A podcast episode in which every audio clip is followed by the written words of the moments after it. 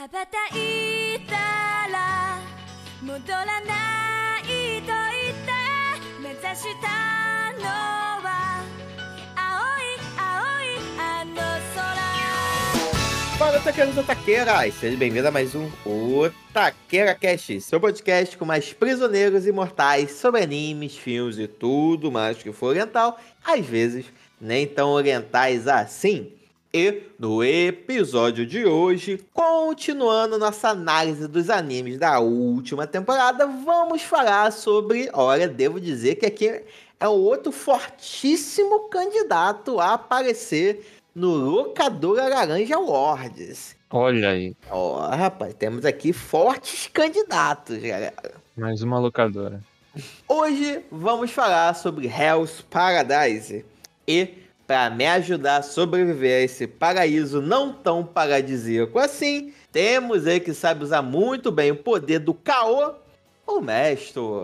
Olá pessoal, aqui é o Mestre e como diria o filósofo Piton, que teve como discípulo nada mais nada menos do que Karl Marx, tudo na vida depende de quanto você quer comer alguém. Você trabalha pra comer alguém, você estuda pra comer alguém, você usa droga pra comer alguém, você malha, toma veneno, faz a desgraça toda pra comer alguém, você vai pra porra de uma ilha cheia de monstros e seres imortais pra comer alguém. Poético. Profunda. Por isso que Karl Marx segue a filosofia do Pitão. E para fechar nosso grupo de condenados, temos ele que está procurando um parceiro para treinar o seu Boju Jutsu, Gabriel. Fala pessoalzinho, mais ou menos. Tudo bom com vocês? Se vocês acham que lá é o paraíso, é porque vocês têm que conhecer o Réu de Janeiro. Aí sim vocês vão ver que é o paraíso. Hoje não tão réu, né? É, agora tá frio, né? É, Meu irmão tá aí, inclusive, eu falei parabéns, você foi numa época ótima pra ir pro Rio de Janeiro. Tá frio de janeiro, gente. é. Então, meus otakus e otakas, sem mais enrolação, cuide bem das suas plantinhas, não esqueça da sua motivação, fortaleça o seu tal, apertando play e vambora! Povo,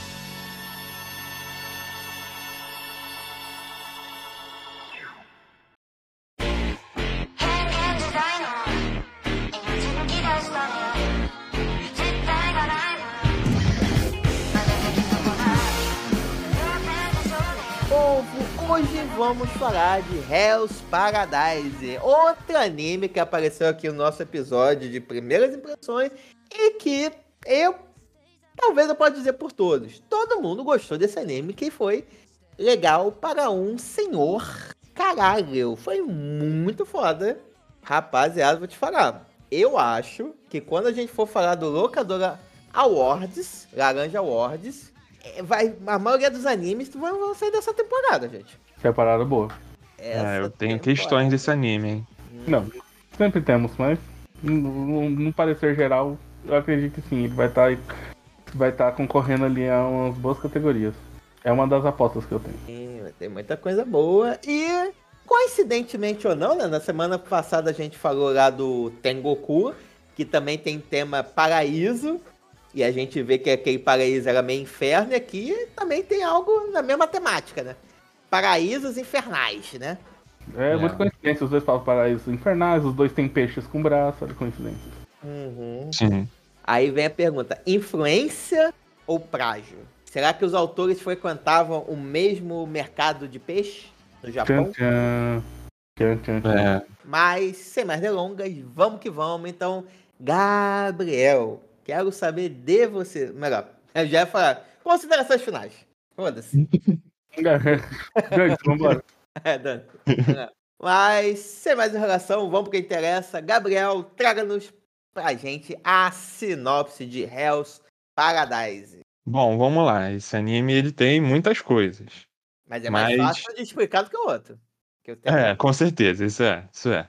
Mas é o seguinte, a gente conhece aqui o Gabimaru, que é um ninja fodão. Ah, por isso você escolheu o Assassino. Gabriel, Gabriel Gabimaru. Ah, É. Ah. é tudo planejado, gente. E ele é um ninja assassino e casado, que ama demais. Que gosta de repetir o máximo possível que é casado.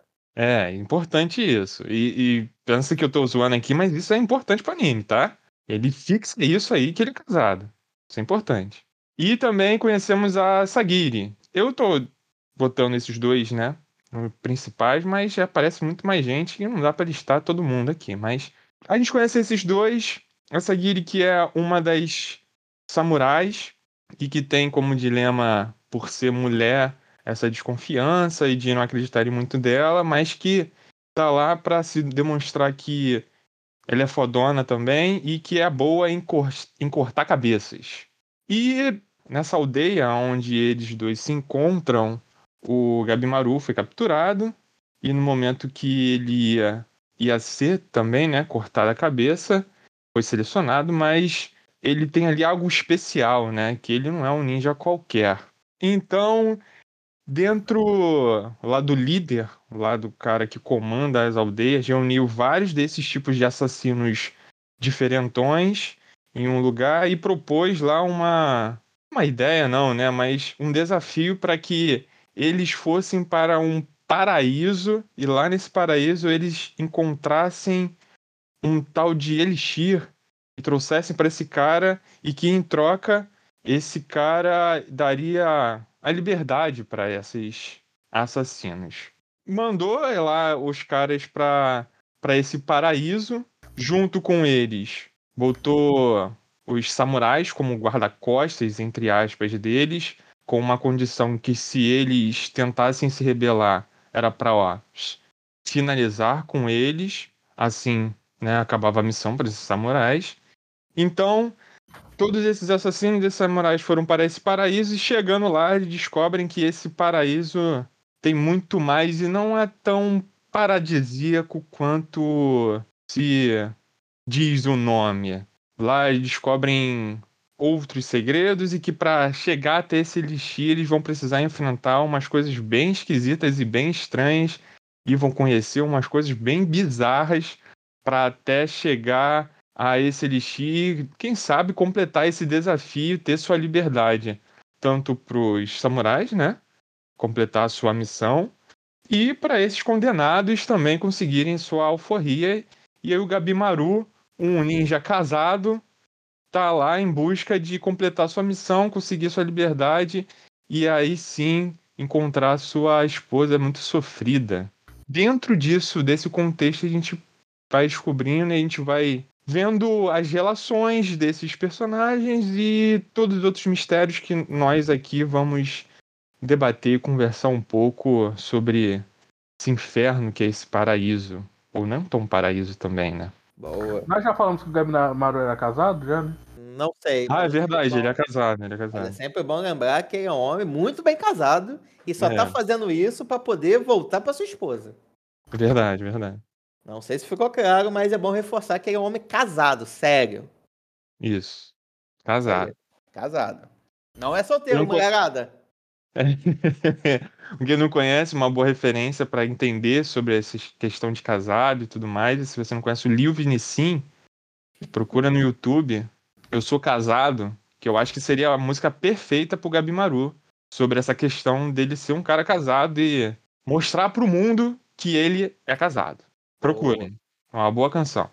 Boa indicação, boa indicação. Bom, agora já que acho que já ficou claro pra todo mundo que ele é casado, Cabelo é casado, tem uma esposa, aí a gente pode começar a falar. Quer dizer, junto com o Tengoku, esse foi bem gostosinho de acompanhar, cara, semana a semana. Esse eu ficava ansioso sempre que saía um novo episódio. E não apenas por ele ter uma animação muito boa, a animação dele é muito legal, não só pela parte de ação, que também que entrega, que entrega muito a parte de ação. E mais a história é interessante, cara. Eu ficava vidrado em conhecer aquele mundo, aquela ilha doida que eles estavam. Que eles foram lá procurar esse elixir da imortalidade, cara. Quem é a animação? De quem é a animação? Porra. Quem é a motoca mais conhecida das aberturas dos animes? Os motoqueiros da mapa. Motoqueiro da mapa, parceiro. É. Que aí já vem a minha primeira questão. Acho que a gente já deu muita moral pra, que, pra, pra abertura deles, né? E aí eu acho que eles estão começando a exagerar nessa questão de abertura aí. Então não? Acho que estão se alongando cada vez mais a abertura. Daqui a pouco vai ser um anime só de aberturas. Daqui a pouco vai mostrar os caras entrando na concessionária falando, não, eu quero aquela moto ali. Beleza, toma essa moto, senhor compra, aí já sai pra juntar com os outros carinhas. Foda Acho que se caramba. empolgaram nessa questão aí. O pior que nem é abertura, é a pré-abertura ainda. Ah, então, é, então tem isso, são duas aberturas. Cara, Tem a dele se apresentando e aí tem a abertura do anime também, né?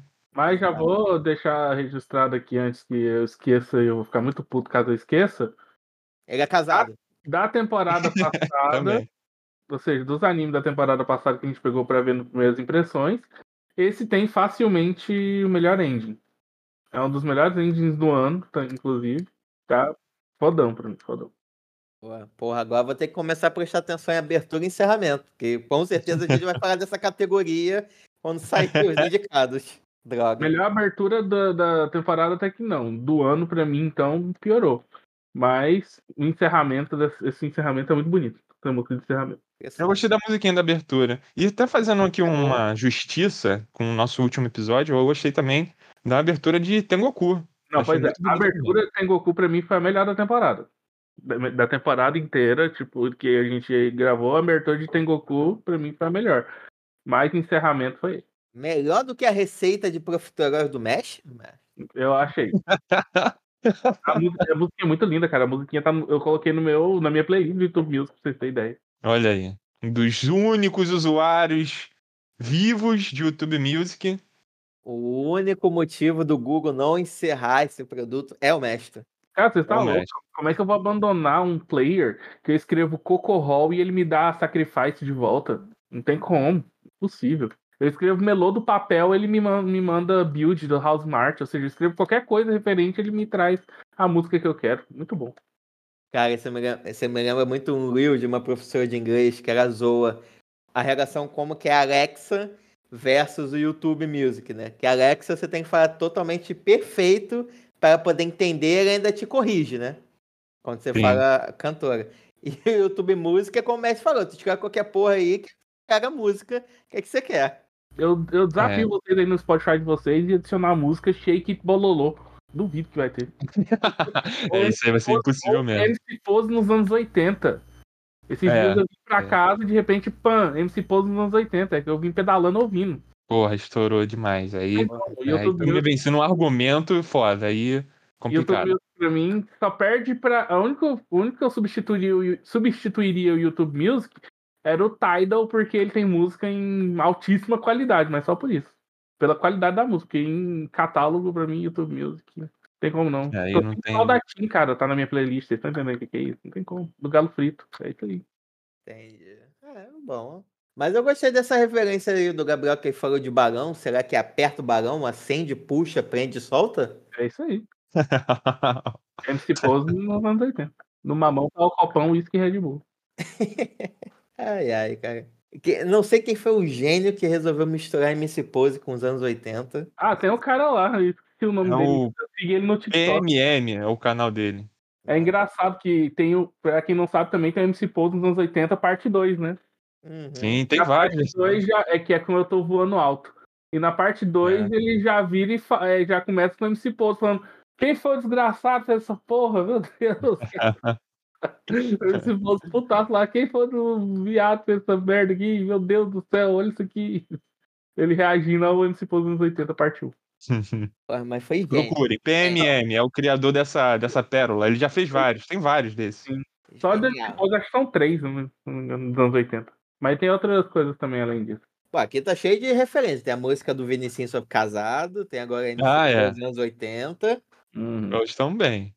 Hoje, recheado de referências desse Referência. otaqueira. E vou trazer mais, hein? Daqui a pouquinho. Espera aí, não sai daí não. Segurem, audiência, segura a audiência. É. Cara, normalmente a gente dá uma passeada pela história e tal, e depois a gente fala dos personagens. Mas dessa vez eu quero dar uma invertida. Porque a história dele é Hum, o Júlio gosta de inversão. Ô, delícia.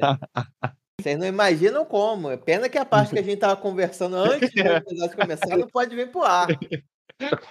Que é aí que a gente vai ver os gostos particulares de cada um dos integrantes aqui. ah, é. Eles metem o jurídico vetor. Ainda tem uma parte que o jurídico tem que ver se pode vetar ou não, né? Que tá em dúvida. Tem que analisar se é crime ou não, mas enfim, Aí, beleza. vamos acionar o advogado.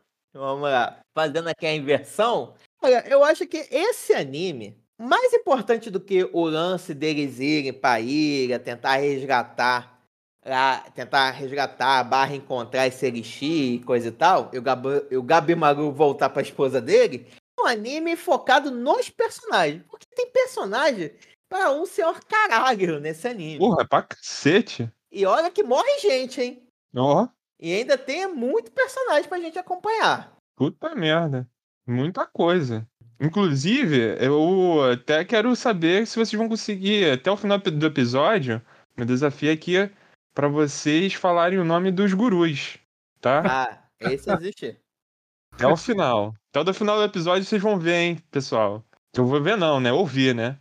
Esse, O Júlio ou o Mestão aqui vão falar o nome dos gurus, hein? Eu Completo, faço. certinho. nos, ca- nos casos do Guru, eu só notei três que são os mais importantes nessa temporada. Na segunda, eu me preocupo em conhecer o resto. Que não tem Que como. nomes. Cara, mas falando nos personagens, assim, a gente falou um pouquinho do Gabimaru e da Sagiri, né?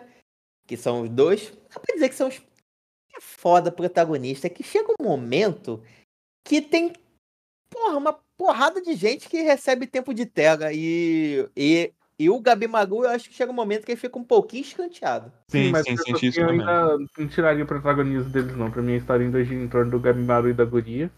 Mais Gabimaru do que Guria. Então, tipo assim, eu ainda acho que. Apesar de, tipo, eles terem realmente fortalecido bastante a história de várias sides ali, Gabina- Gabimaru ainda continua sendo prota. Tá roubadaça, né? Que. Cara, a apresentação do Gabimaru e da Sagiri eu achei muito bacana. Eu acho que ali é uma dupla e eu acho que vai ter envolvimento amoroso entre eles. Por mais que eu não. Ah, No será? começo. Não quiser. ó, ah, aí você já tá me provocando. No começo, eu falo, tá louco, meu cocô, não tem nem base disso acontecer, saca? Porque, como diria Sandy Júnior, o amor vence tudo, saca? Então, tipo, impossível o Gabimaru ali arrastar uma asinha. Mas depois dos acontecimentos que aconteceram no final, aí eu já posso abrir uma possibilidade de acontecer. Mas é estranho, Ah. Você falou de Sandy Júnior, sendo que um dos episódios tem o título Razões e Emoções. Pra mim, Boa. tá que a NX0, hein? É, verdade. Então, assim, o Júlio trazer essa hipótese nos primeiros episódios, eu acho uma bobeira grande, saca? Falo, não, eu acho que tá variando. Mas aí você assiste os 10 minutos finais do último episódio, aí você fala, é, talvez ele não esteja variando tanto assim. Pô, respeito talvez haja uma possibilidade aqui. Abrimos um precedente. Tá, Talvez ele não seja tão casado assim, né? Tem isso, né? Pois é, com esse Pois é. final aí. Esse final, ok, deixou a possibilidade disso acontecer. Mas antes desse final acontecer, meu filho, eu ia falar, "Você tá louco, o meu cocô. Menina tem uma motivação na vida, que é comer alguém, e é um alguém só, então zero chance. Mas agora meio que o alguém que deu uma parecida, digamos assim. E falo isso com tristeza, que eu não queria muito que isso acontecesse, não, cara. Eu queria que só Tô ficasse contigo. nessa parceria de um apoiando o outro, mais nada. Tô contigo. Isso aí, isso aí a gente vai ter que, vou ter que discutir mais quando a gente for discutir o que que a gente espera pra segunda temporada, mas. É, mas, mas eu não tô muito botando fé que isso possa acontecer, não, Júlio. Mas. Não tô- antes eu descartava 100% a hipótese. Agora eu já não descarto mais nada, não. Agora não É que descarto eu- e não quero também. Tô igual a vocês. Tem aquele Parceria pra 1% mim- que é vagabundo. Já basta. Então, eu não gostaria muito, não, cara, que eles se jun- juntassem assim amorosamente, não. Eu acho que eles funcionam tão bem, assim, nessa, nessa parte de, de parceria, assim, sabe? De. Por mais que tenha essa, esse- essa questão de amor, mas que eles não se envolvessem, sabe? Que só se, aju- se ajudassem. Ah, Mas pelo caminho que tá indo, realmente o Mestrão falou aí, é. Eles deram uma abertura que dá, dá para fazer isso tranquilamente, né? Mas eu ainda sinto que, pelo menos da parte dele, talvez, eu acho que ele não se envolveria, sacou? Do jeito que ele é, das coisas que ele faz. Acho que ele não se, se amarraria tanto assim, não. Mas aí é a coisa que, agora com esse final, né? De repente se quebra tudo e aí. Eu, eu tô tanto na dúvida disso aí que eu vou até perguntar pra minha amiga que também assistiu se ela gostaria que o Gabimaru ficasse com a guria no final, saca? Vamos ver uma, uma opinião feminina. Porque, beleza, a gente não quer, a gente entende. Eu entendo que, tipo assim, pra mim, isso na história ia ser meio que um retrocesso, mas não gostaria mesmo. Vamos ver, vou ver com uma amiga minha qual vai ser a resposta dela e eu dou a resposta dela quando ela responder. Ok, ela gostaria. Enfim, segue o baile. Foi rápido essa resposta. Ela colocou pior que sim, é que ela é bem romantiquinha, então. Entendi.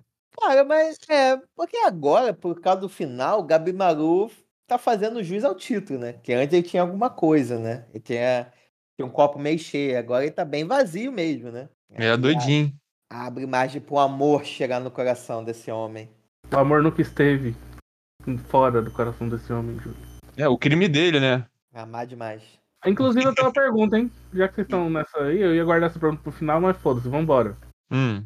Júlio está andando na. Júlio está. Júlio, Julião, senhor Júlio, Mr. Julius, está andando ali em algum lugar, de repente ele passa embaixo de uma obra. Os pedreiros viram e falam, ô, oh, sou gostosa. Aí o Júlio olha pra cima, eles verem que é um homem, só que nisso, sem querer, cai um tijolo na testa do Júlio e ele perde a memória.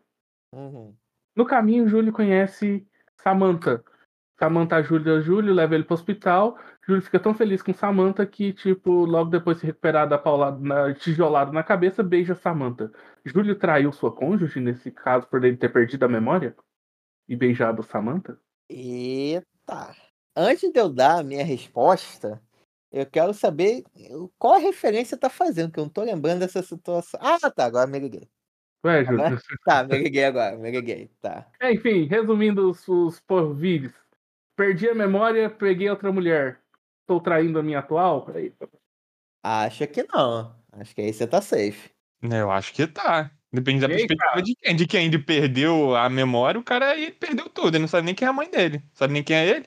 Mas aí, pra quem foi traído, foi- houve a traição, né? Quem não perdeu a memória, né? Aí, no caso do exemplo aí, a Samantha não tem culpa, né? Uhum. Samantha Uh. tá safe. O Júlio Julião aí também não. Teoricamente não teria, porque ele não, não tem as memórias, né, no caso. Mas de vendo de outra, da outra perspectiva de, do quem ele tá junto, né? Ele traiu. Mas ele, quando ele descobrir, é aí que tá, né? Quando ele descobrir que ele já era comprometido, ele vai saber que ele traiu também. Então, acho que chega na É. traição. Então é uma traição não dolosa? É uma traição É isso, culposa. é. Culposa, É. é. Isso aí. Traiu sem Exatamente. intenção de trair. Não. Ah, Não, que seria dolosa, primeiramente qualificado, porque Júlio é mau caráter. Não dá pra confiar no Júlio. O Júlio É, isso é fingiria uma- a situação pra ficar com o Samantha. sim. Isso é verdade. Não dá. Então, Isso é nesse, nesse fosse outro nome, se Gabriel, Everton, qualquer outro nome, tudo bem. Mas Júlio é, é mau caráter. É isso. Na real, a culpa mesmo é do pedreiro, né? É verdade. Cadê os EPIs? Cadê a segurança? Por que o Júlio estaria de EPI, porra? Não. os pedreiros, pô. Mas Se o tijolo cai na cabeça do Júlio do nada. É. Enfim, vamos Esse cara que tem que ser prosseguir. preso. 伽藍のガビマルあなたは性に執着している Cara, a apresentação do Gabi Maru e da Sagiri, eu gostei muito. A gente chegou até a falar disso no Primeiras Impressões, que a apresentação é boa. Porque você vê um personagem que a princípio quer morrer, ele tenta ser morto de qualquer jeito, o cara também, ele tá no nível sobre-humano, né? Porque Sim. o cara bota boi pra puxar ele e ele consegue segurar os boi. Tentam queimar ele, ele sobrevive. Tenta cortar e você tá vivo. E só quando a Sagiri aparece, quer morrer mesmo? Vambora. Fica Eu vou cuidar disso. É, pegar na minha espada, aí que trancou, hein? Aí que ele sente que dá, né? Pra, pra ir de, de arrasta pra cima. É, Pra ir jogar no Vasco. Ele falou, opa, peraí. Estão me relacionando pro próximo jogo? Esse anime, o Hell's Paradise, ele me dá uma enganada de como eu acho que a narrativa teria seguido, né? Porque em primeiro momento eu achei que seria um grande Battle Royale, né? Que é a grande parada. E até rola um mini Battle Royale, né? Que antes Uhum. do Gamimaru ser escolhido pra ser enviado pra ilha, tem uma galera e fala, ah, cadê? Tem muita Só quero gente. mandar aqui- 12. É 12 ou 10, né? Alguma porra assim. Tem muita gente aqui. Seguinte, se matem aí, quem sobrar vai. É. E ele não queria matar a princípio, né? Perturbaram o cara, né? Pois é, mexeram com quem tá quieto. É perigoso, hein? Aí, meu irmão, cabeças rolaram. cabeça rolou, explodiu, aconteceu de tudo, filho. Foi esmagada. Os caras gostam de cortar a cabeça. O que aconteceu com as cabeças aí não tem no gibi. Só no, só no mangá. Aquele maluco que tem. É Kaori, né? Que perdeu o olho na infância. Melhor, cortou o olho na infância.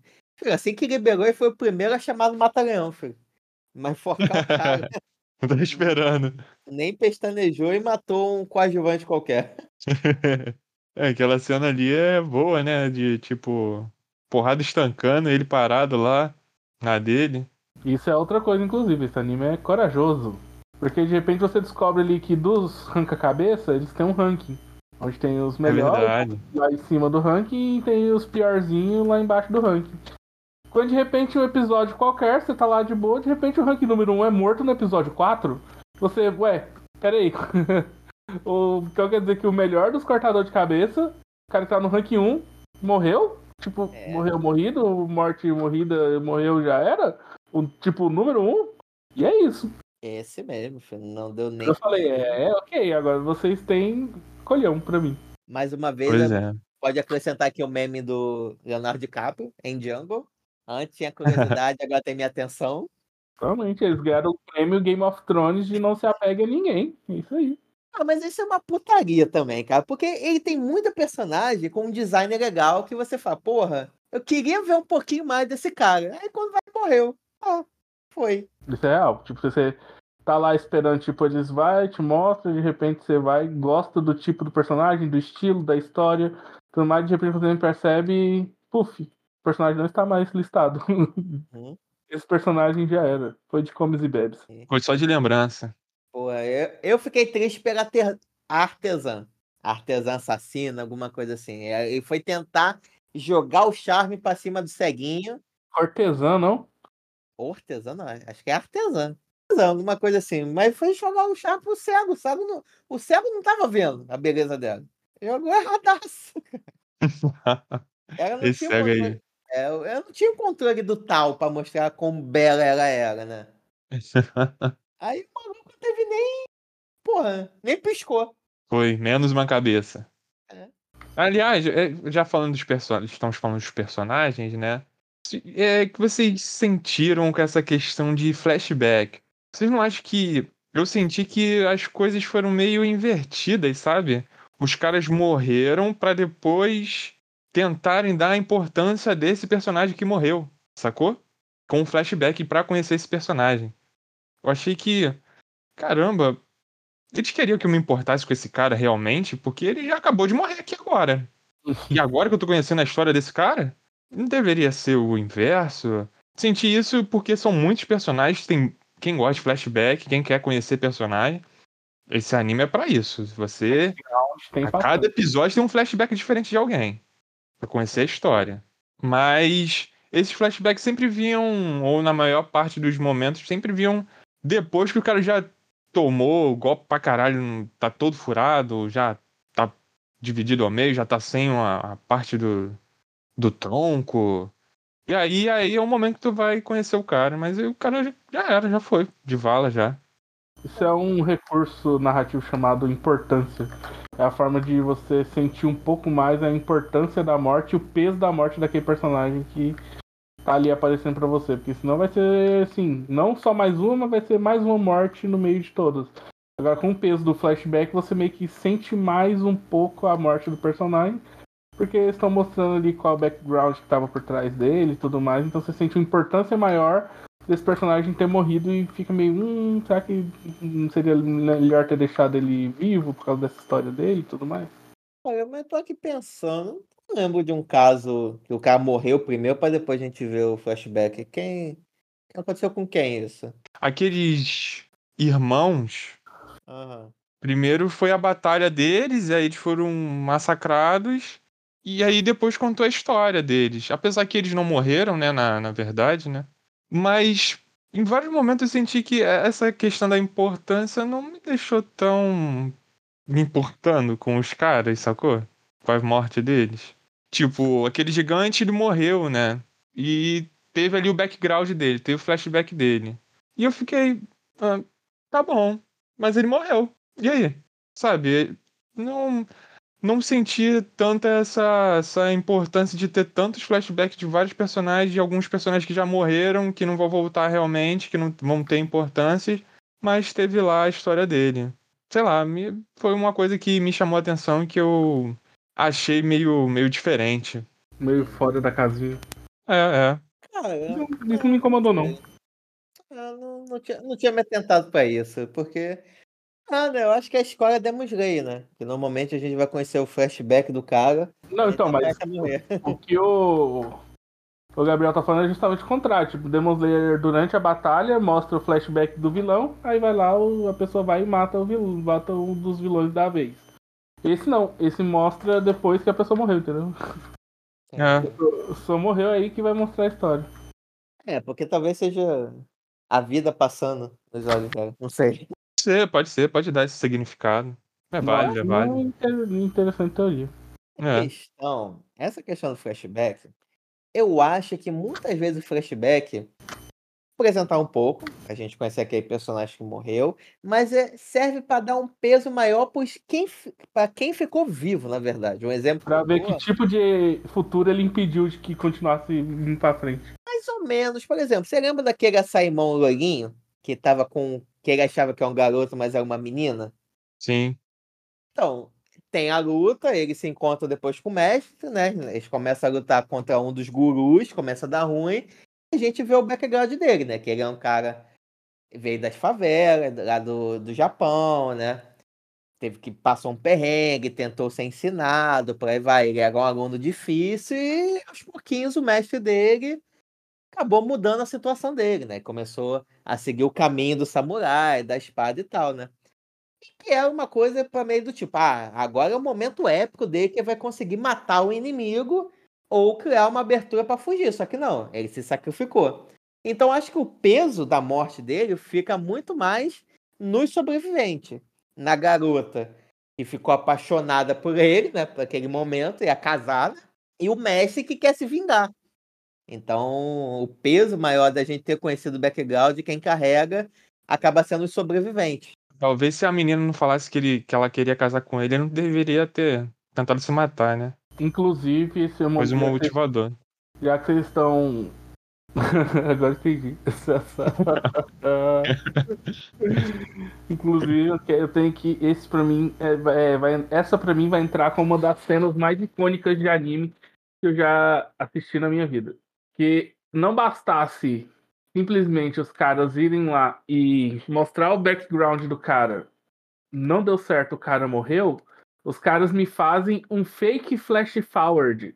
Os caras pegam, tipo, no- é, ao invés de mostrar lembrança do que aconteceu, coisa parecida, não, os caras simplesmente mostram a cena de como seria o futuro dos dois se tivesse dado certo. Isso me Uhum. quebrou de um jeito fudido. Eu falei, caralho, vocês são muito sádicos. Porque você tá lá naquela história onde os dois estão, assim, naquele meio que fake interesse romântico. Aí você está ali naquela coisa de tipo, ah, tá formando casal tudo mais. Mas aí, aí vai, os caras vai e acaba com o casal matando o rapaz. Só que não bastasse, tipo, os caras irem lá e matar o rapaz por, pra eliminar o casal, os autores ainda me mostram como seria o casal se tivesse dado certo. Isso pra mim foi de um sadismo genial. Eu, sério, essa pra mim foi uma das cenas que mais me marcaram nesse anime e mais me marcaram em todos os animes que eu assisti, porque eu nunca tinha visto esse tipo de recurso narrativo. Tipo, ah, você tá de luto pelo casal, olha aqui como é que eles seriam se tivesse dado certo ou juntos. Você olha assim e fala, caraca, velho, parabéns, vocês realmente não têm coração. Pô, cara, essa foi uma boa cena, mas eu devo dizer o que me pegou mais foi o pós-morte, que tem o primeiro momento que ele conseguiu derrotar o mestre dele, né, quando mais novo. Que ele fica todo empolgado. Isso, isso acabou me pegando mais. E ele, esse maluco aí, né? Esse malandro aí caiu bem no. Like, dicas do Dolinho, né? Acredite no seu potencial, né? E aí não adiantou muito, né? Acredite no seu potencial, reage ao assalto. Como diria o Dicas do Dolinho, né? Mas ele acreditou que ele tinha potencial e não foi bem nisso, né? Sacrificou pelo mestre, o mestre fugiu. Mas tudo bem, né? O que vale é acreditar, né? Puta, volta, vamos matar o bicho, você tá louco? Corre, Berg, o bicho que pegou. É, caiu bem, pô, dicas do Dolinho. Se ele se tivesse um Instagram, um Facebook, ele ia saber que esse lance de potencial às vezes não funciona, não. Não nesse. Não para esse anime específico, né? Que foi um monte. É verdade. Mas Correberg foi ótimo. Correberg, Correberg. O Correberg, o Imortal tá matando o cara lá, bicho. Correberg.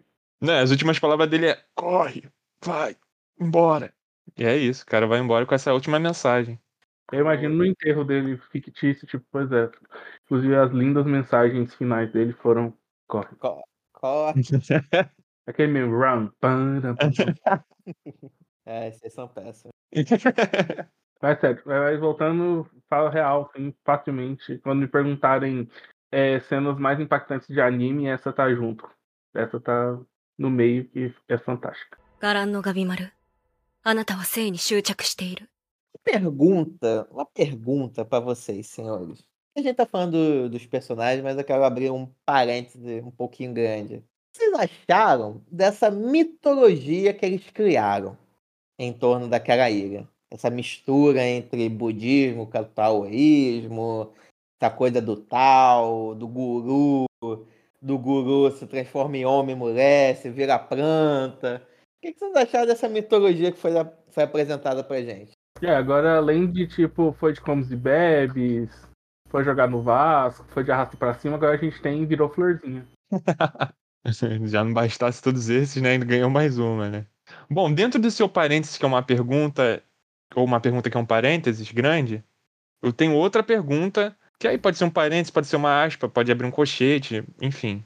Pode ser Aí- uma oração subordinada conjuntiva expressiva com advérbio de denominação.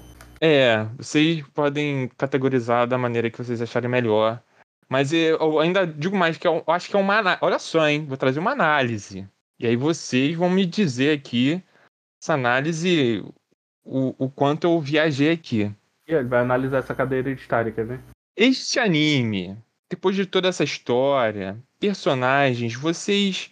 Eu achei, assim, no começo, até a metade assim. Mas ti- tirando as primeiras impressões, né? Que assisti só o comecinho ali, mas depois disso, até mais ou menos a metade, eu tive alguns momentos que eu peguei celular, admito, que me desconectou um pouco. Porque eu achei ele que é, ele é um anime true. Ele é um anime raiz. É pro otaku raiz. Porque ele justamente tem todas essas questões de. Ele tem muitos personagens.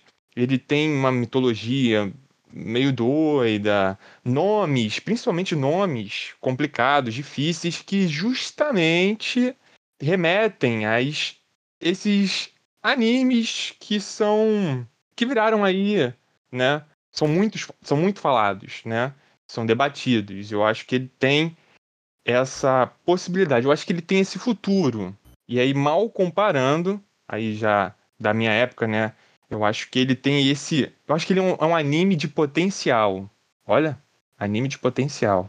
Que ele tem um potencial de ser.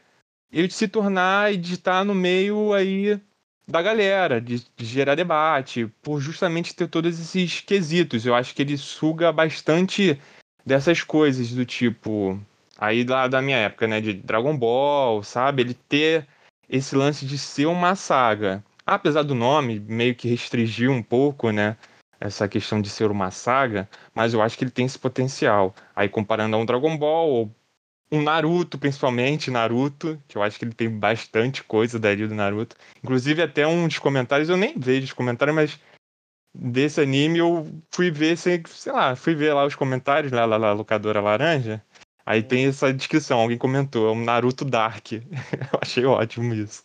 Mas ele tem esses elementos, né? Então eu acho que ele tem um potencial é, comparando a esses animes Naruto, ou até mais recente, como vocês já citaram aqui, tipo um Demon Slayer, né?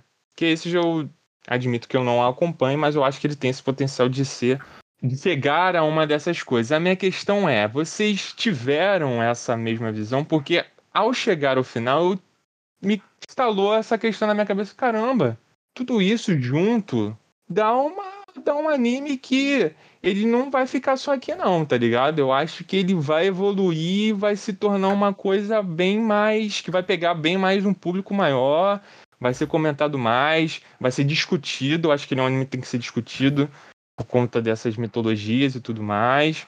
E que vai ser uma coisa grande. Vocês vê esse, essa, essa, essa minha análise como uma coisa maluca? Ou vocês acham que. Vocês, como os otakus velhos, cansados, né? Não, tem o otaku velho e que otaku médio. Vocês acham que tem essa possibilidade? Esse anime tem esse potencial realmente de ser um desses animes memoráveis e discutíveis por aí? O Júlio, ele é mais experiente, vou deixar ele por último, mas eu, tipo assim, vou deixar minha opinião aqui que não. Por, Olha aí. é, por, pela porque, tipo assim, por exemplo, vamos pegar o, Big, o famoso Big Tree, que é Dragon Ball, One Piece e Naruto. Eles têm praticamente uma grande característica que é um objetivo impossível a ser alcançado de acordo com um grande local a ser abrangido. One Piece, o cara quer pegar, quer ser o maior dos piratas e ir atrás do One Piece que ninguém sabe onde está num, num universo gigantesco. Dragon Ball, basicamente, conta a história dos caras que vão fazer todas umas sagas em volta de esferas dos dragões no universo inteiro. O Naruto, tipo, tem todos os países ninjas lá no meio e o cara quer ser Hokage, que é o fodão. Esse, eu acho que, comparado a esse tipo de objetivos é, gigantescos, saca? Megalomaníacos, com universos grandes, que tem vários, ou vários países, ou vários universos, ou então um oceano gigantesco, eu acho esse mais limitado. Porque, tipo, o objetivo principal, pelo menos até o que se apresentou nesse anime até agora, é conseguir o Elixir da vida em uma ilha. Entendeu? É uma ilha que contém o Elixir que o cara quer ir atrás pra poder se livrar e tudo mais. E basicamente o objetivo dele é conseguir esse Elixir pra ele poder ficar na boaça, de boaça ali na vida dele. Então, é, achei essa limitação de espaço pequena. Pode acontecer de mais pra frente o objetivo dele mudar, descobrir que na verdade não é uma ilha só, são várias ilhas, ele vai ter que caçar nesse monte de ilha, onde é que tá, na verdade, o Elixir que livraria ele. Aí seria uma coisa mais pra frente que poderia dar um potencial. Mas com o que já apresentou pra gente nessa primeira temporada, eu não vejo, tipo, uma megalomania muito grande pra ele se tornar um desses bigs, saca? Igual você citou, né, só como você já citou agora, e desses novos, qual que poderia se tornar um desses bigs seria Demon Slayer. O objetivo principal do Demon Slayer é matar o Michael Jackson, que tá num universo gigantesco, saca? Da, da coisa. Esse eu achei muito limitado pra ser um dos bigs. Júlio, tá com você. Bom, antes de eu falar minha opinião, eu só gostaria de deixar minha reclamação aqui, que eu não sabia que eu tinha que estudar para algum TCC, para uma prova e tal. Vocês mudaram, vocês mudaram as Não. orientações do programa. Esse enunciado foi o maior enunciado que eu já vi na minha vida, mas prossiga. É. Quero saber isso. Não Tá sabia. vendo? É uma análise, é uma análise, meu querido. É isso aqui. Vocês vocês estão me tornando isso. Vocês estão me transformando nisso. Eu tô, me- tô analisando as coisas. Porra, Isso é culpa de vocês. fez a mesma coisa com o Mestão e o Mestão em cinco anos nunca soltando pergunta. Porra, é onde, onde que eu tô errando em você? Cara, mas uma boa análise. Eu concordo em partes com cada um de vocês. Eu acho que. A parte que eu concordo com o Gabriel é que eu acho que ele é um anime mais aberto, no sentido que você não precisa ser otaku, otaku pra gostar. Eu acho que é mais. Isso é até uma tendência de, dos últimos animes, que existe obras que você tem que apreciar o gênero, você tem que gostar do gênero, que às vezes é uma coisa é, é full Japão, é full anime, e tem muita gente que não gosta disso. Aqui eu acho que é uma história que abraça mais a pessoa, não gosta de, sei lá, não precisa ser um full otaku para gostar dessa parada daqui, né? Então acho que como porta de entrada para mostrar que ó, anime também pode ser isso, eu acho que o Hell Paradise se encaixa muito bem. O que eu concordo com o mestre, a história dele, de fato, ele começa com uma premissa simples, assim, entre aspas, é basicamente uma busca a um objeto, né? E esse objeto aí tem que ser levado de volta. Mas que quando eles chegam na ilha, você vê que tem toda uma mitologia, uma coisa muito maior por trás. E isso daria pano pra manga para ser desenvolvido. Porque do tipo, ah, o que, que é essa ilha? O que, que é o guru? Quem foi que criou os gurus, né? Então tem, tem essa mistura entre taoísmo e budismo. Então acho que teria pano pra manga para fazer uma história, talvez. Naruto, One Piece é foda falar longa, né? O One Piece leva a regra de longa para outro nível. Acho que tem pano pra manga para desenvolver uma obra longevo, né? Tanto que não é mais muito essa pegada, né? As obras tendem a ser mais fechadinhas. Mas eu acho que aqui, três, quatro temporadas daria pra ser, daria pra ser de boa, né? Mas aqui, ele também, ele, é diferente do Big Tree, por mais que tenha muito personagem legal, eu acho que não tem, assim, tanto envolvimento quanto os Big Trees têm. Apresento. Do tipo, você acompanhar a história do, do Naruto se desenvolvendo como ninja, superando o desafio dele, já é um pouco diferente. Eu acho que.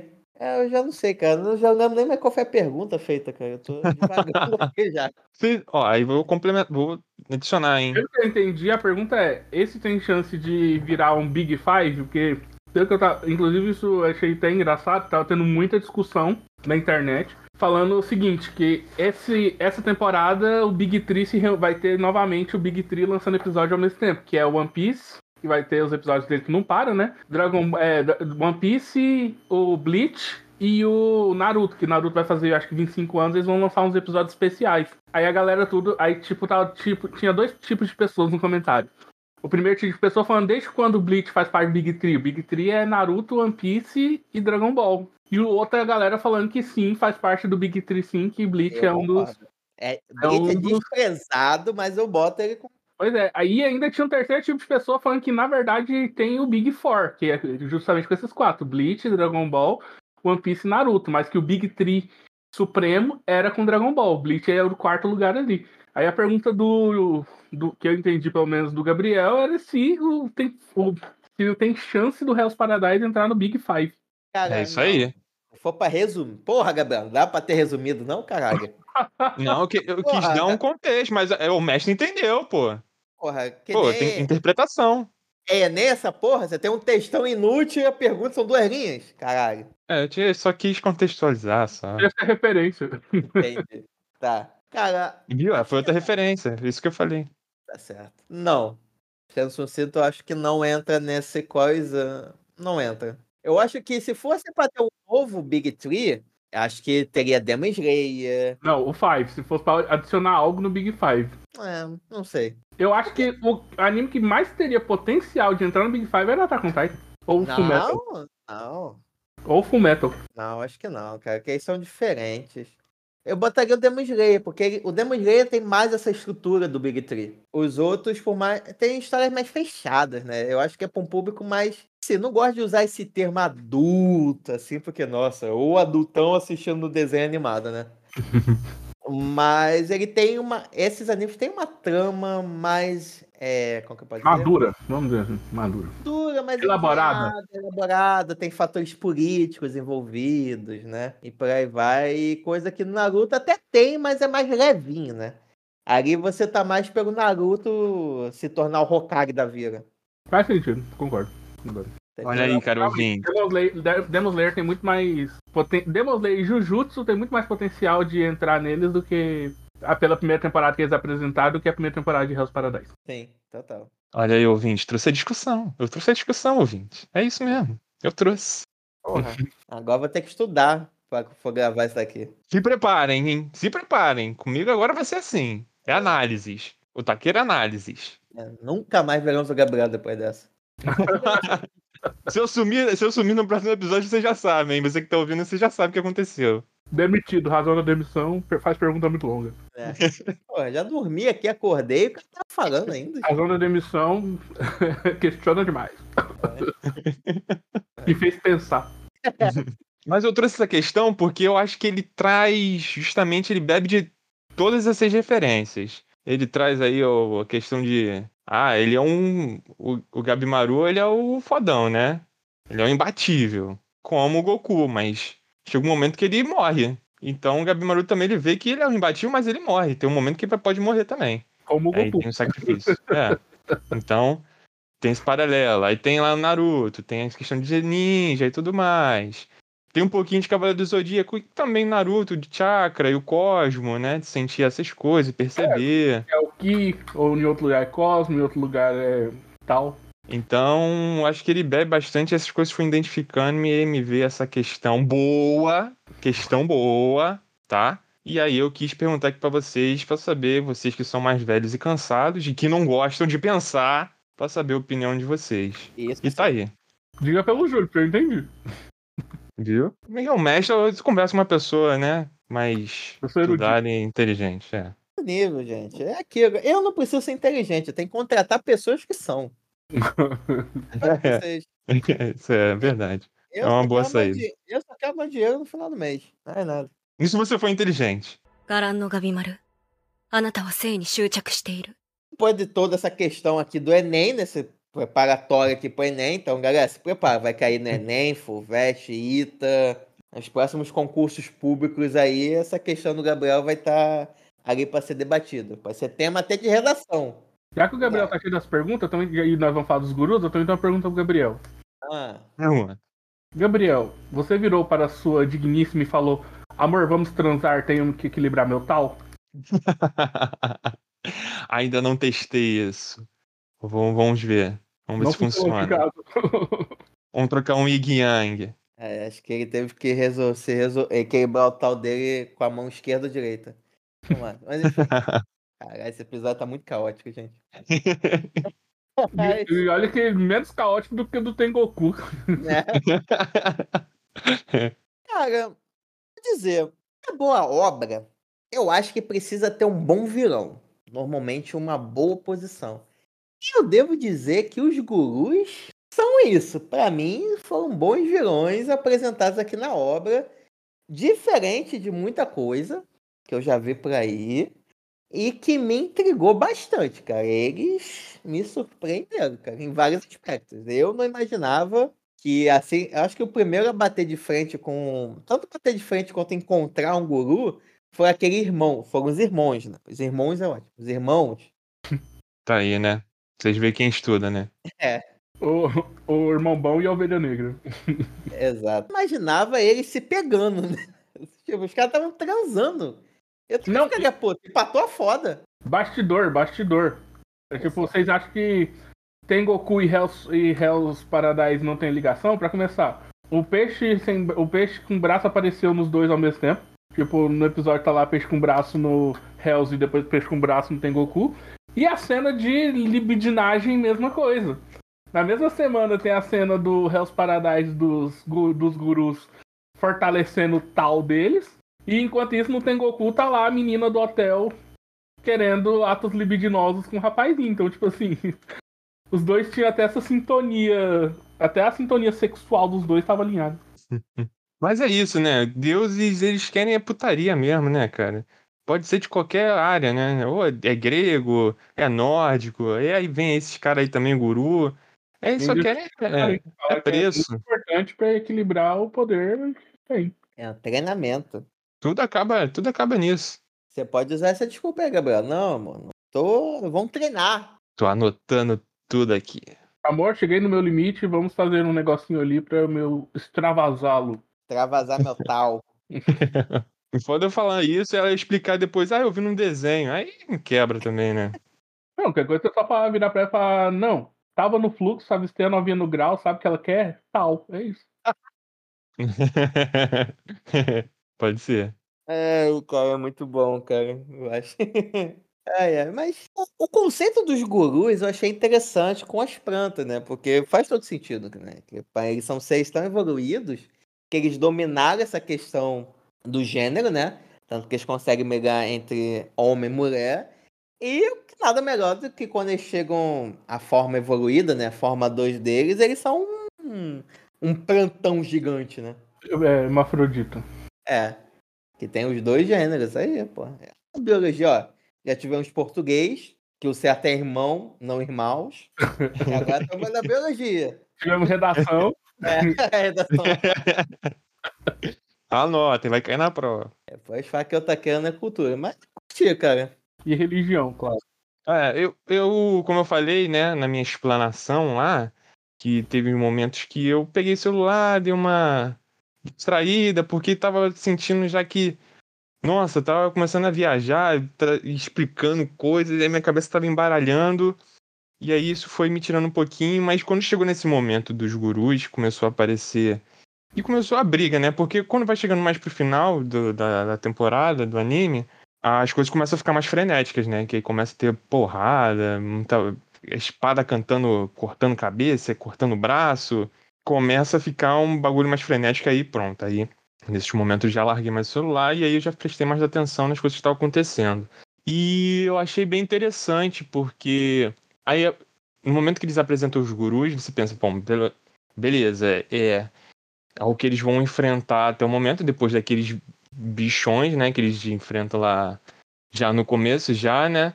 Kaiju. Mas você descobre que ainda tem mais coisa, né? É tipo assim, tem o um ranking desses caras também dentro, tem as categorias, né? Desses seres dentro da ilha também, né? Porque não tem só os gurus, tem, tem ainda tem um intermediário ali também. Então isso foi me deixando mais vidrado e achando mais interessante nesse momento de que ele começa a explicar um pouco mais de como funcionam as coisas ali dentro de, da própria ilha, né? E sem contar também que as batalhas, acho que a que eu mais gostei ele foi justamente com o Gabi Maru, né? Quando ele começa a lutar com aquela. Um daqueles gurus lá. Eu achei muito maneiro a, a aquela briga ali. Que o Gabimaru é a salva, né, pela garotinha e cai, e cai lá o, o do precipício e tudo mais. Eu achei uma das batalhas mais maneiras aquela ali aquele guru. É verdade, foi uma boa luta. E eu fico até um pouco em dúvida de escolher qual foi a melhor, se foi essa ou com ou a final. Ficou final, final boa também. Eu, eu, fico com essa do que o Gabriel trouxe por uma única razão. Em todos os momentos que eles apresentam os gurus, eles parecem tipo aqueles seres imortais para você, sabe? Parece que é aquele tipo de ser que você, que você vê como um real desafio que os caras vão ter. Que você fala, pronto, vou o geral, tipo, impossível matar esses caras.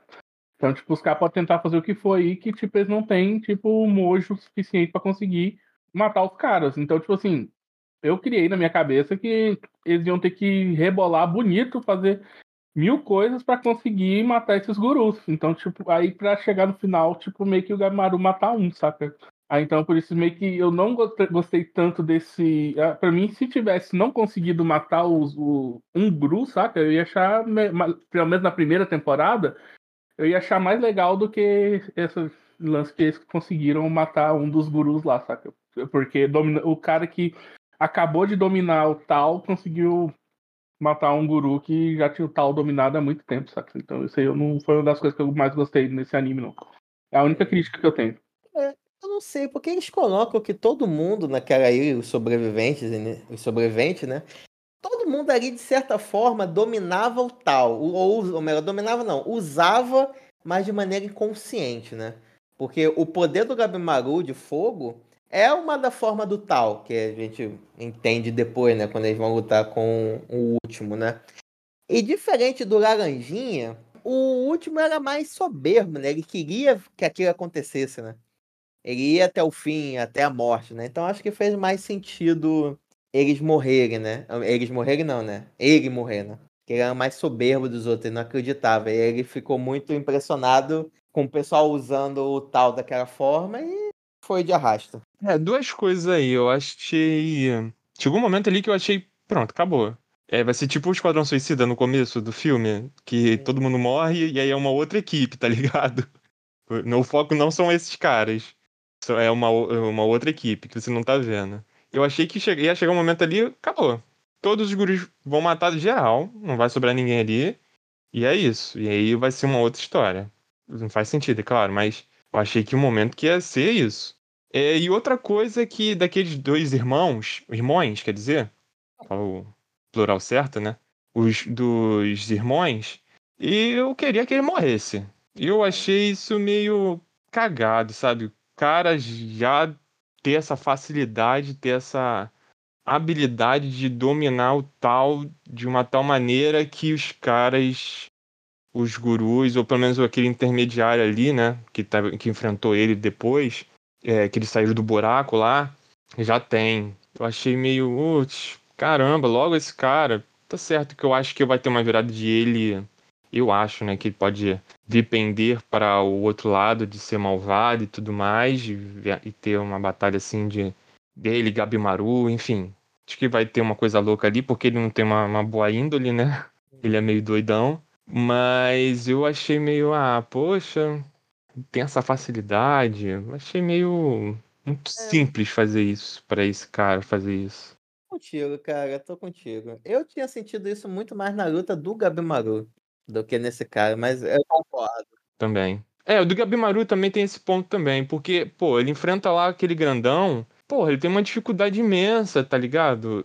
Eu sinto que meio que nerfaram ele só pra outra menina, a Sagiri, ela conseguir sobressair.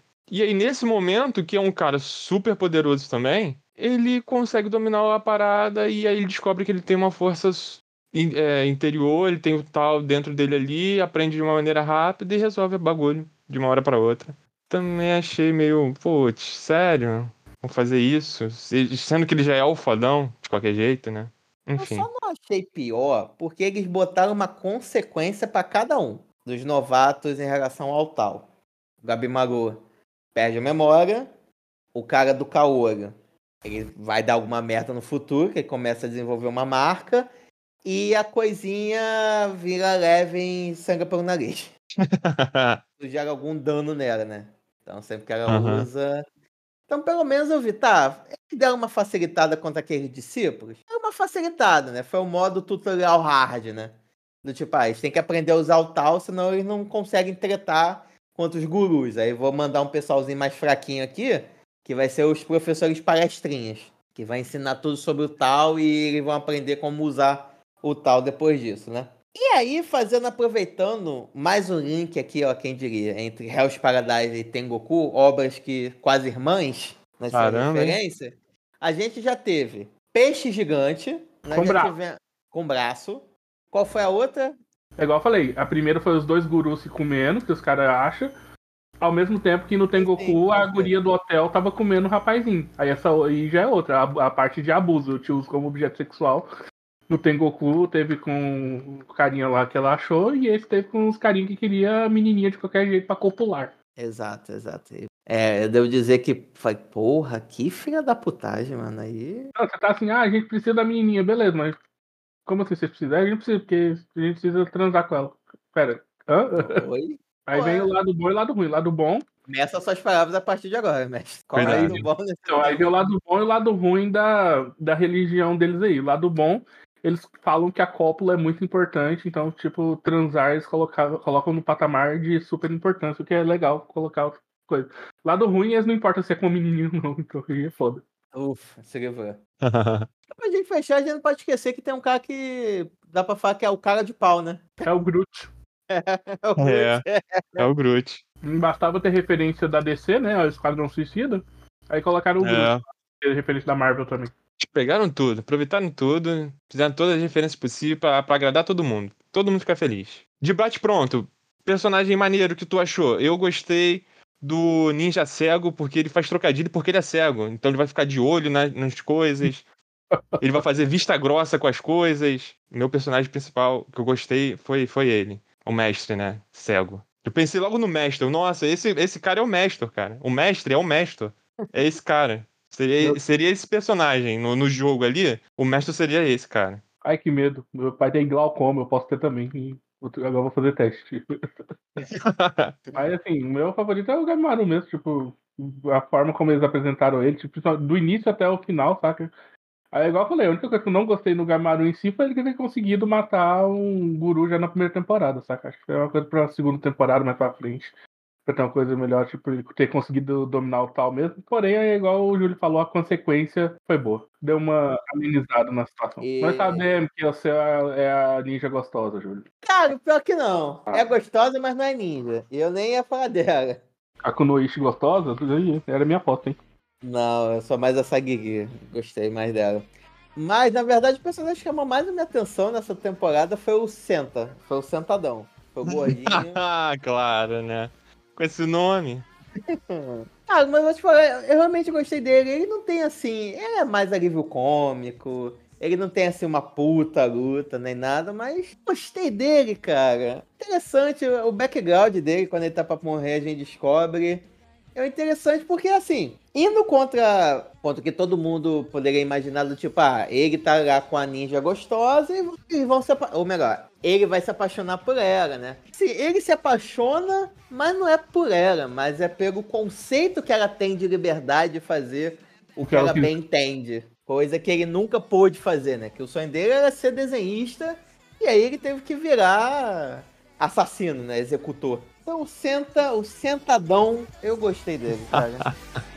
Mas aí como ele foi de Ocean, aí eu tenho que ficar com a Saguirina.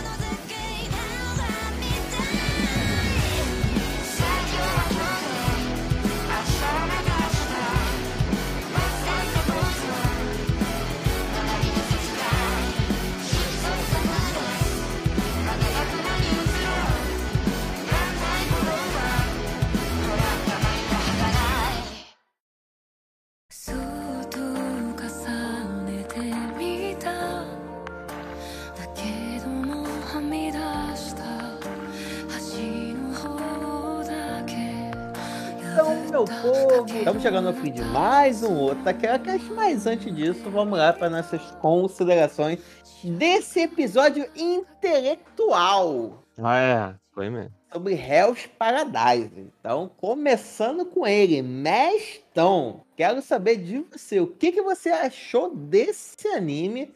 Expectativas para a segunda temporada e você acha que ele vai entrar na shortlist do Locadora Laranja Award? Então vamos lá. Primeiramente, sim. Diga vai... foi mal. Referência Primeira... forte essa. Referência. É- Primeiramente, sim. Ele vai entrar na, na shortlist com talvez melhor estreia e acho que ele tá com, vai estar tá como anime do ano, sim. O barulho que ele fez foi bom, tipo, acho que eu vi muita galera comentando sobre. E então acho que sim, inclusive, se pá, Gabi Maru entra aí como melhor prota. Na categoria de melhor prota. Pelo menos indicado. Eu tô falando sobre indicações. Então minha, o que eu acho que vai ter de indicação é justamente essas. Tipo, na categoria melhor do ano, melhor estreia e melhor prota. Minha, meu chute. E inclusive eu não sei, eu não falei, saca? Eu acabei esquecendo disso. Mas bem que eu acho que eu vi, falei isso nas primeiras impressões, que esse anime, a primeira vez que eu ouvi falar sobre ele, foi o tweet do cara que fez Chainsaw Man, recomendando fortemente, falando, gente, vai estrear agora Hell's Paradise e eu recomendo fortemente que vocês assistam. Então, tipo, foi a primeira vez que eu ouvi falar desse anime. Eu acho que eu falei isso nas primeiras impressões. Mas é isso, tipo, gostei muito, foi um dos melhores animes da, do ano para mim, facilmente falando. Tipo, acompanhei muito bem, tem a melhor, melhor encerramento e o personagem principal é muito bom, a história é bem construída. Inclusive, é muito bom acompanhar também a história dos coadjuvantes que aparecem. Eu só tenho elogios para ele, exceto a parte que eu citei mesmo, que para mim, assim, eu acho que eu ficaria muito mais satisfeito se eles não tivessem conseguido matar nenhum guru na primeira temporada. Mas o final, para mim, foi um dos finais de mais de explodir cabeças. Não basicamente, porque assim, você assiste 11 episódios, 12 episódios, do cara onde a principal. Ele tá fazendo tudo aquilo ali, como diria o filósofo Piton, para comer alguém. Então, tipo, toda a motivação do cara é uma só. Achar a porra do Elixir e morar com a esposa que tem uma mancha no formato de um pinto na cara. Então é só isso que ele quer. Agora, de repente, o cara vai, perde a memória e per perde a memória sobre esse negócio da esposa, o que, que acontece? Não vai ter motivação. Então, tipo, o que, que é que vai manter ele ali na ilha, saca? Isso é que pra mim tá me deixando muito mais confuso, porque ao mesmo tempo que ele, o próprio anime lança essa perda de memória, o anime lança um possível, cara, esse cara é esquizofrênico, ele criou essa esposa dele, a esposa dele não existe. Vocês estão indo nessa historinha da esposa e tudo mais, mas porque ele contou para vocês, mas vocês conhecem alguém que conhecia a esposa? Vocês já ouviram alguém falar da esposa dele? Não, só ele. Então eu acho que esse cara pode ser esquizofrênico tá criando toda essa história de esposinha, saca? Então deixou aquela pulguinha atrás da orelha de tipo, será que a mocinha com mancha de pênis no rosto existe ou não? E ele esquecendo ela, qual vai ser a motivação dele de fazer as coisas que ele tá ali na ilha, saca? Por isso que a gente chegou a falar do, do da traição culposa, que se esqueceu a esposa e começar a se envolver com a outra guria lá. Apesar que eu acho que a outra guria é muito íntegra pra ela fazer, pra ela deixar se levar, porque ela acredita que a esposa do cara existe mesmo. Mas assim, eu, minha maior curiosidade pra segunda temporada é toda a força que ele tira do cu, todo o poder que ele tem, toda a motivação que ele tem por causa da esposa. Esquecendo a esposa, o que, que vai ser a nova motivação dele, saca? Essa aí é a minha maior dúvida pra segunda temporada. Porque, enfim, eu acredito que, tipo, vai ser só meio que um, um lápis, saca? Tipo, aquilo que a gente acompanhou de perda de memória dele vai ser basicamente só, tipo, um momento, depois ele volta e recupera a memória toda aos poucos, que ele vai continuar mantendo a esposa como a senhora motivação, mas caso não seja a motivação dele, estou muito curioso para saber o que, que vai ser. Boa, boa, boa. Então vamos lá, Gabriel. Quero agora saber de você, nosso professor de redação. O que, que você achou, por favor? Disserte pra gente o que, que você achou de Hell's Paradise. Só assim, o que, que você espera para uma segunda temporada? E será que voltaremos a falar de Hell's Paradise agora na lista dos indicados do Locador Laranja Awards no futuro? Em 10 linhas, Gabriel, em 10 linhas. Por favor. Vamos lá, síntese. Começando de trás pra frente, ele vai, vai entrar, porque ele tem muitos elementos, ele vai agradar todo mundo, porque tem várias coisas ali que já agradaram todo, boa parte aí da, da galera que curte os animes e tudo mais, enfim. Então, certo que ele vai estar tá lá. Se ele vai ganhar ou não, aí eu já acho complicado. Porque, como já falamos aqui, já comparamos, né? Mal comparamos aqui com o Tengoku, eu acho que o Tengoku vai, vai disputar ali, vai, vai ficar feia a briga, vai ficar feia a briga, né? Mas enfim, ele vai estar tá aí na locadora laranja e vai brigar com outras locadoras, vai ser uma doideira e vai ser bom, vai ser bom. Vai ter bastante opção, isso que é bom, né? Vai ter bastante opção de coisas maneiras, boas para se votar. O, a questão da segunda temporada aí, cara, esse, esse, essa última viradinha que ele dá né, no final são espertos, né? De ser uma coisa que ele simplesmente esquece ou que é uma invenção ou que ele acha que existe, né, da menina, que é um ninja, vamos falar aqui, né, casado, mas com essa virada, né, será que ele é realmente casado? Coisas que só o casamento pro pode proporcionar, que é justamente essa loucura, né? Então, esse mistériozinho aí vai ser bom. Já deixaram também aberto ali uma questão de vão chegar mais novos personagens. Não bastasse já esse tantos personagens que a gente já viu na primeira temporada, né? Espera aí que na segunda temporada vai vir mais uma porrada aí, tá? Vai ter muito mais é, briga, porrada, né? Com uma porrada de personagens. Então promete, vai ser bacana. E essa, essa ilha aí, cara, se não expandir, não vai caber geral lá, não, porque vai ter, já tem uma galera lá, hein? Expectativa Boa, boa. Vai ser, vai estar tá uma expectativa tá lá no alto. E o que, que eu achei, né? Depois dessa análise que eu fiz desse anime, que esse anime me proporcionou. No começo ele me não tinha me ganhado, mas quando foi chegando pro final, explicando a mitologia, ele me ganhou. Então, em resumo da obra, eu achei ele anime bom. Tem todos esses elementos que podem ter um potencial ainda maior para esse anime, que eu acho que ele tem muita coisa legal a se explorar, que pode expandir isso daí. E fazendo uma menção honrosa aqui também aos personagens que eu não citei, como a, essa ninja, ninja gostosa lá, que eu achei ela sensacional pela questão de ela ser 171. Eu acho que ela é carioca, então ela me conquistou aí pelo fato de ela mentir. E o, o vazio, né? Porque ele tem uma representatividade ali com os casados. Gabimaru, muito bom. Espero que você seja casado mesmo, não sei, né? Mas se for revelado que essa menina não existe, você está completamente tentando as ideias, você representou legal a, a todo mundo que é casado. E que tem, de repente, né, quem é casado também, de repente eu posso me enquadrar nessa, está meio doido mesmo e sente tá numa loucura aí, né? Mas enfim. Eu tenho uma pergunta séria aqui. Júlio, hum. você já viu a esposa do Gabriel? Cara, não, tem tempo que não, hein? Hum, ok. Vai, prossiga. Bom, no episódio passado de Tengoku, vocês acharam que a minha mente tá trocada e agora estão achando que eu tô viajando. Será mesmo? As coisas estão ficando cada vez piores pro meu lado, galera. Uma, uma última pergunta, Júlio. Quão bom o Gabriel é de Photoshop? Pô, ele era brabo, hein? E tá tudo Olha encaixando. Estamos vendo a decadência semanal do Gabriel, né? bom de Photoshop, faz muito tempo que ninguém vê a digníssima dele pessoalmente. Bom, que era pra ser uma participação boa de uma otaqueira, está transformando a minha vida no inferno. Mas é isso. Tô vendo que você tá vivendo um paraíso. Tô vivendo um paraíso, é isso. Muito obrigado, Júlio. Quem sabe até o próximo episódio. Será que estou falando com vocês? Ou será que ele é uma IA? Eu não tô sabendo mais, hein? Prossegue aí, Júlio. O que você achou desse anime? O que você não achou também, né? Você não achou nada também. Tá bom. bom, pagar, só perceber que vocês deram a tática do Yoda, né? Que eu fiz a pergunta. Considerações finais, expectativas e lista. Aí você responde lista, expectativas e o que achou, né? Põe. A gente tá aqui para seguir padrões. Certo, gente. Abaixo. Não, ao contrário, não. Ai, ai. Estamos aqui para subverter É, expecta isso aí.